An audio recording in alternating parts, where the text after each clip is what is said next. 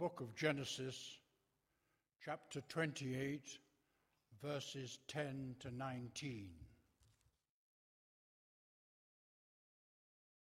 Jacob's dream in Bethel. Jacob left Beersheba and set out for Haran. When he reached a certain place, he stopped for the night because the sun had set. Taking one of the stones there, he put it under his head and lay down to sleep.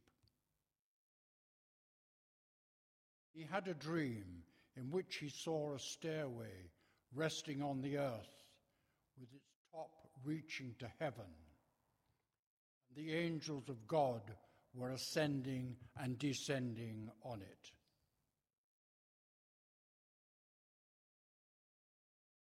There above it stood the Lord. He said, I am the Lord, the God of your father Abraham and the God of Isaac. I will give you and your descendants the land on which you are lying. Your descendants will be like the dust of the earth and will be spread out to the west and to the east, to the north and to the south. All peoples on earth will be blessed through you and your offspring. I am with you and will watch over you wherever you go, and I will bring you back to this land. I shall not leave you until I have done what I have promised to do. When Jacob awoke from his sleep, he thought, Surely the Lord is in this place, and I was not aware of it. He Prayed. How awesome is this place! It is none other than the house of God. This is the gate of heaven. Early the next morning, Jacob took the stone he had placed under his head and he set it up as a pillar. The Gospel reading, the um, responses are on page six. Hear the Gospel of our Lord Jesus Christ according to Matthew. Glory to you, O Lord.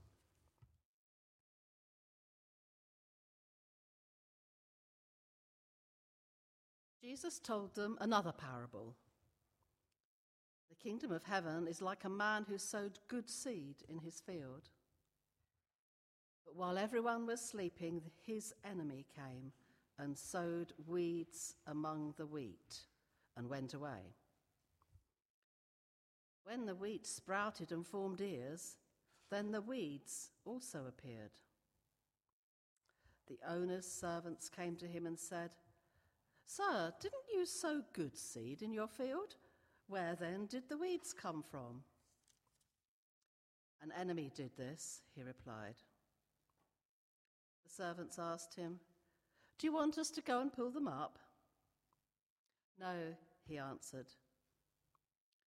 Because while you're pulling up the weeds, you may root up the wheat with them. Let both grow together until the harvest. At that time, I will tell the harvesters first, collect the weeds and tie them in bundles to be burned, and then gather the wheat and bring it into my barn. Then he left the crowd and went into the house. His disciples came to him and said, Explain to us the parable of the weeds in the field. Answered, The one who sowed the good seed is the Son of Man. The field is the world, and the good seed stands for the sons of the kingdom. The weeds are the sons of the evil one, and the enemy who sows them is the devil. The harvest is the end of the age, and the harvesters are angels. As the weeds are pulled up and burned in the fire, so it will be at the end of the age. The Son of Man will send out his angels, and they will weed out of his kingdom everything that causes sin, and all who do evil. They will throw them into the fiery furnace where there will be weeping and gnashing of teeth. Then the righteous will shine like the sun in the kingdom of their Father. He who has ears, let him hear. This is the gospel of the Lord. Praise to you, O Christ.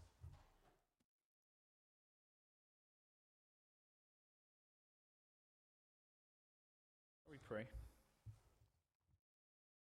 Father, we thank you for your word.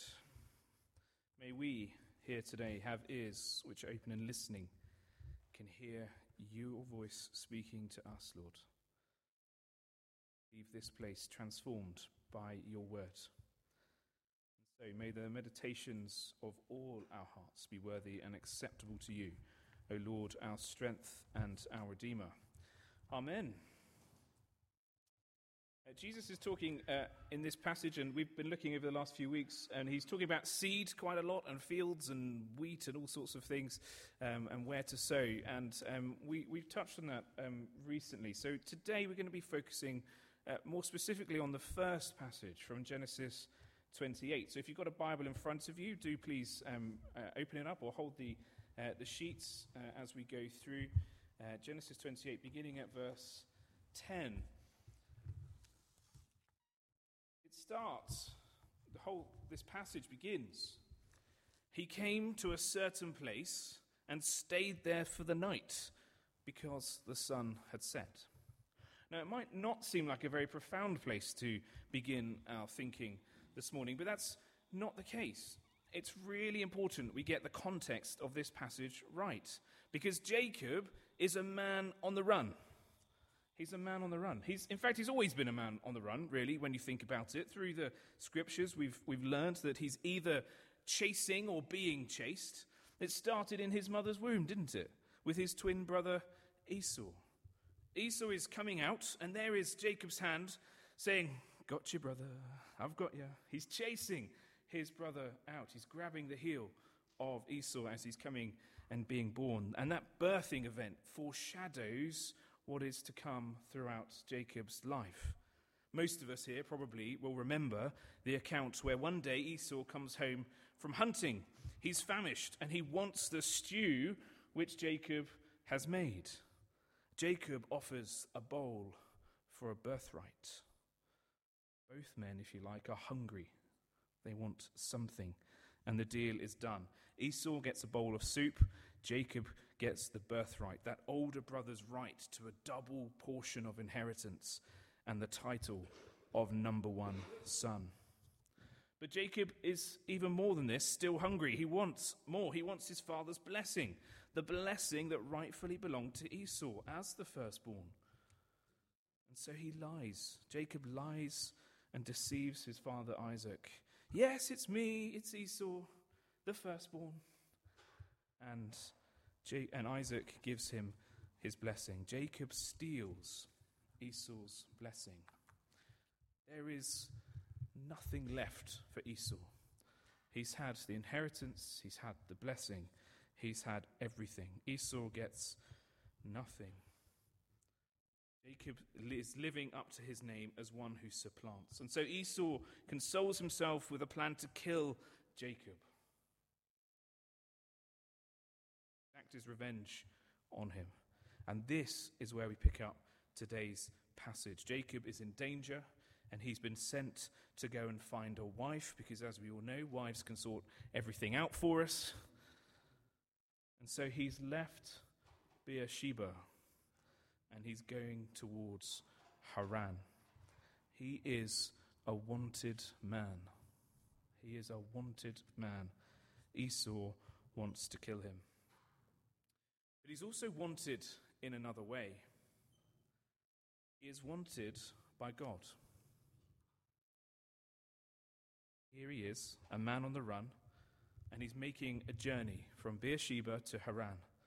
And he's wanted by Esau, but he's wanted by God.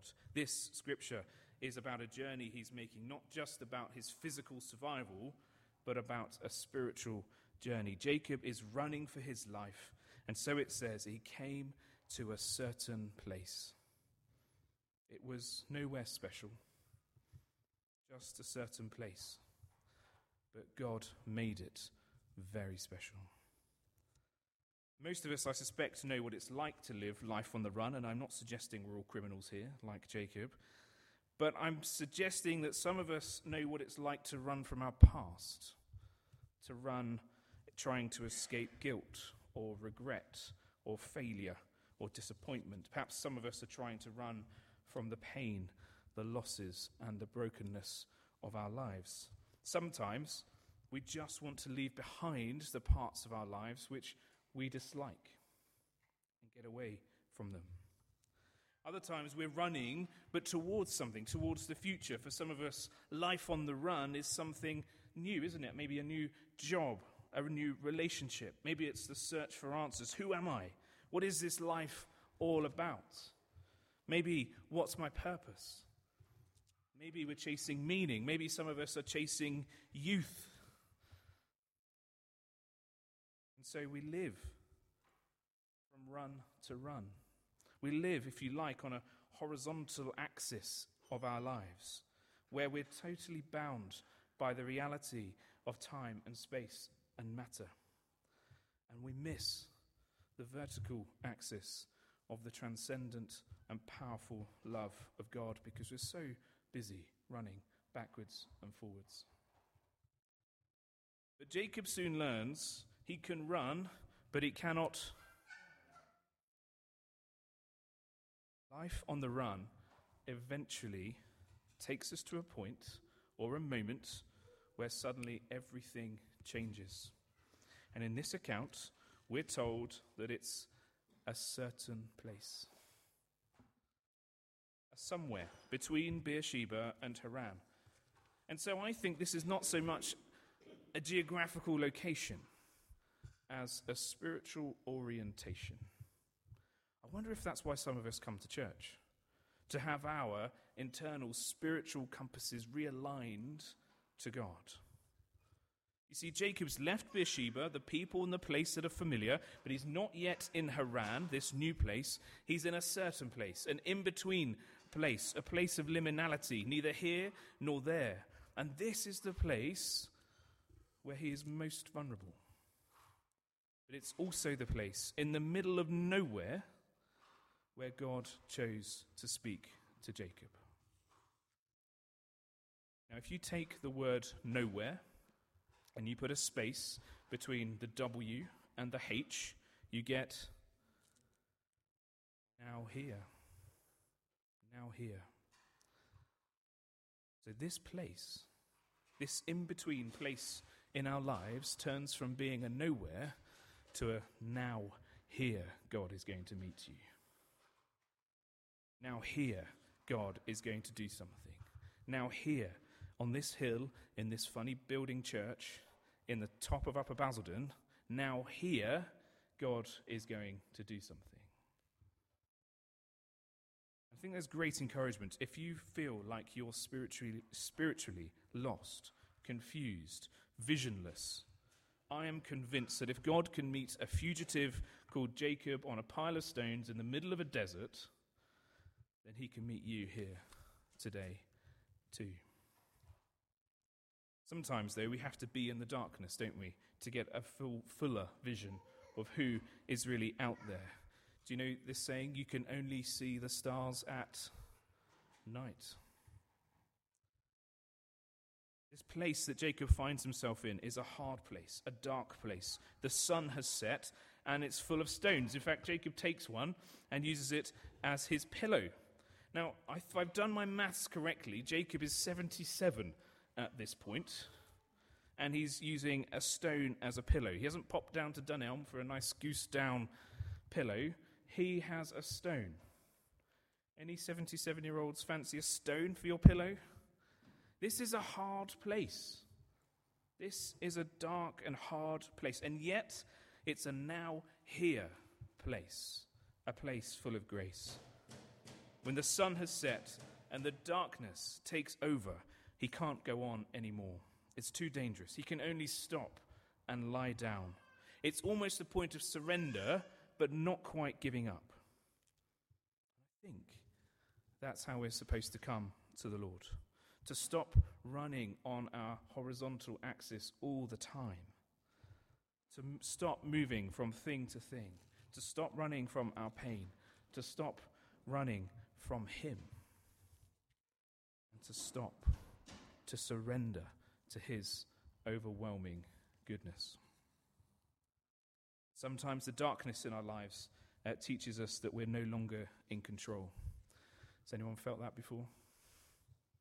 Something bad happens, we're no longer in control. And it's in these very moments that some of the most powerful encounters of God can happen. Because He speaks in the scary times, He speaks in the uncertain times, He speaks in the dark times. And we know that when God speaks, there is light. In Jacob's dream about this ladder which he sees angels ascending and descending, we're given an insight, I think, into this new axis, this vertical axis, a snapshot of how God intersects the horizontal of our life and all of our running. And instead, he makes us pause and fills us with hope and peace and love and joy and his transcendent power. And this point of intersection is always an awesome place. And that's why Jacob marks it. He builds this pillar of stones and he pours his oil out on top of it. And he calls it Bethel, which literally just means house of God, place of God. And I suppose that's what our church buildings have tried to be to us with varying degrees of success. Places where we stop each week, where we pause, where we give our time and our space and our thoughts and our minds and ourselves to look up and meet the Creator, to feel connected to Him in some way, to seek His presence in our lives before we go off again to our running. Jacob's ladder reveals something really important. It reveals the real connection between heaven and earth, divinity and humanity, the uncreated and the created. So I want to ask you this where is Jacob's ladder? I think there's one in Bath somewhere, Bristol. I think there's possibly one in the States. Peak District. Have some amazing geographical features, geological features that are named after it. But the real Jacob's Ladder is not a physical location. You can't really go and visit the actual one, as beautiful as the Peak District is. It was within him. Through Jacob, God reveals that the ladder of his love, his life, his connection is found deep within ourselves. So deep, in fact, that in Jacob it was given in the gift of a dream. We call it Jacob's ladder, but it's not possessed by Jacob, it's God's ladder placed in each one of us. And what is absolutely amazing and really encouraging is that the ladder is revealed in the life of this fugitive who's on the run, in a dark place, in a hard place where the sun has set, with this person who's lived up to his name, in a certain place place we never expected it. And yet God met Jacob there. So I want to, us to consider 2,000 years later that Jesus could be our ladder. Christ in me, the hope of glory. Christ in us is our ladder to the heavenly. The ladder reveals his nature. He's both God and man in one person. As a man, he was set down upon the earth, climbing down the ladder, if you like, upon the earth as, as man. But also, he remains in heaven as God, infinite, eternal, unchangeable. As a man, he reached down all the way to earth, and as God, he reaches all the way to heaven. He bridges the gap between God and mankind. So, how do we ascend this ladder? It's very simple. We climb it by faith faith in Jesus Christ. And because we ascend this ladder by faith, salvation is available to all of us who believe. Now, when you think of ladder, I don't want you to think of like a rusty old church ladder that's been around for 400 years with runs missing. This is the best, sturdiest, safest ladder you could possibly imagine. And for those who need it, it's got handrails. It's the best ladder. He is the most reliable ladder. We put our trust in Him. So I want to finish by asking a question, or a couple of questions. What parts of your life are lived on the run? What are you searching for? What are you running from? Can you stop running? Can you stop running for a moment to put your foot on the first run of God's ladder? Because God's ladder of love is found within you. No matter who you are, no matter where you go, no matter where you want to do this, in the middle of your home or in the middle of the downs or in the Peak District, there's nowhere we can outrun the Lord. The ladder of connection goes with you. So I want to encourage us all. Why not climb it and see who you find at the top? Salvation takes just one step of faith. God does the rest. Let's pray.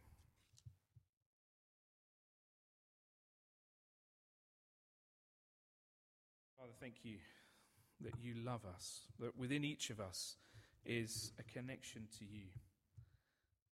That it's up to us to activate it, to take the step and put our faith in Jesus, in what he's done for us, making a way for us to live with you forever.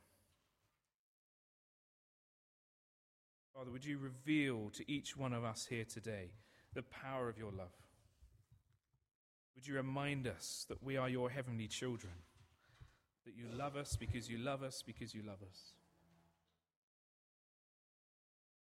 Pray, Lord, that as we go through this week, we might find time to stop running, to stop running from our past and our pain, but be attentive to our present, be attentive to you. Help us, Lord, take the first step of this ladder, even in the dark and hard places of our lives. May we feel connected to you, supported by you, that we would put our lives, our hopes, and our trust in you. Jesus' mighty name, Amen.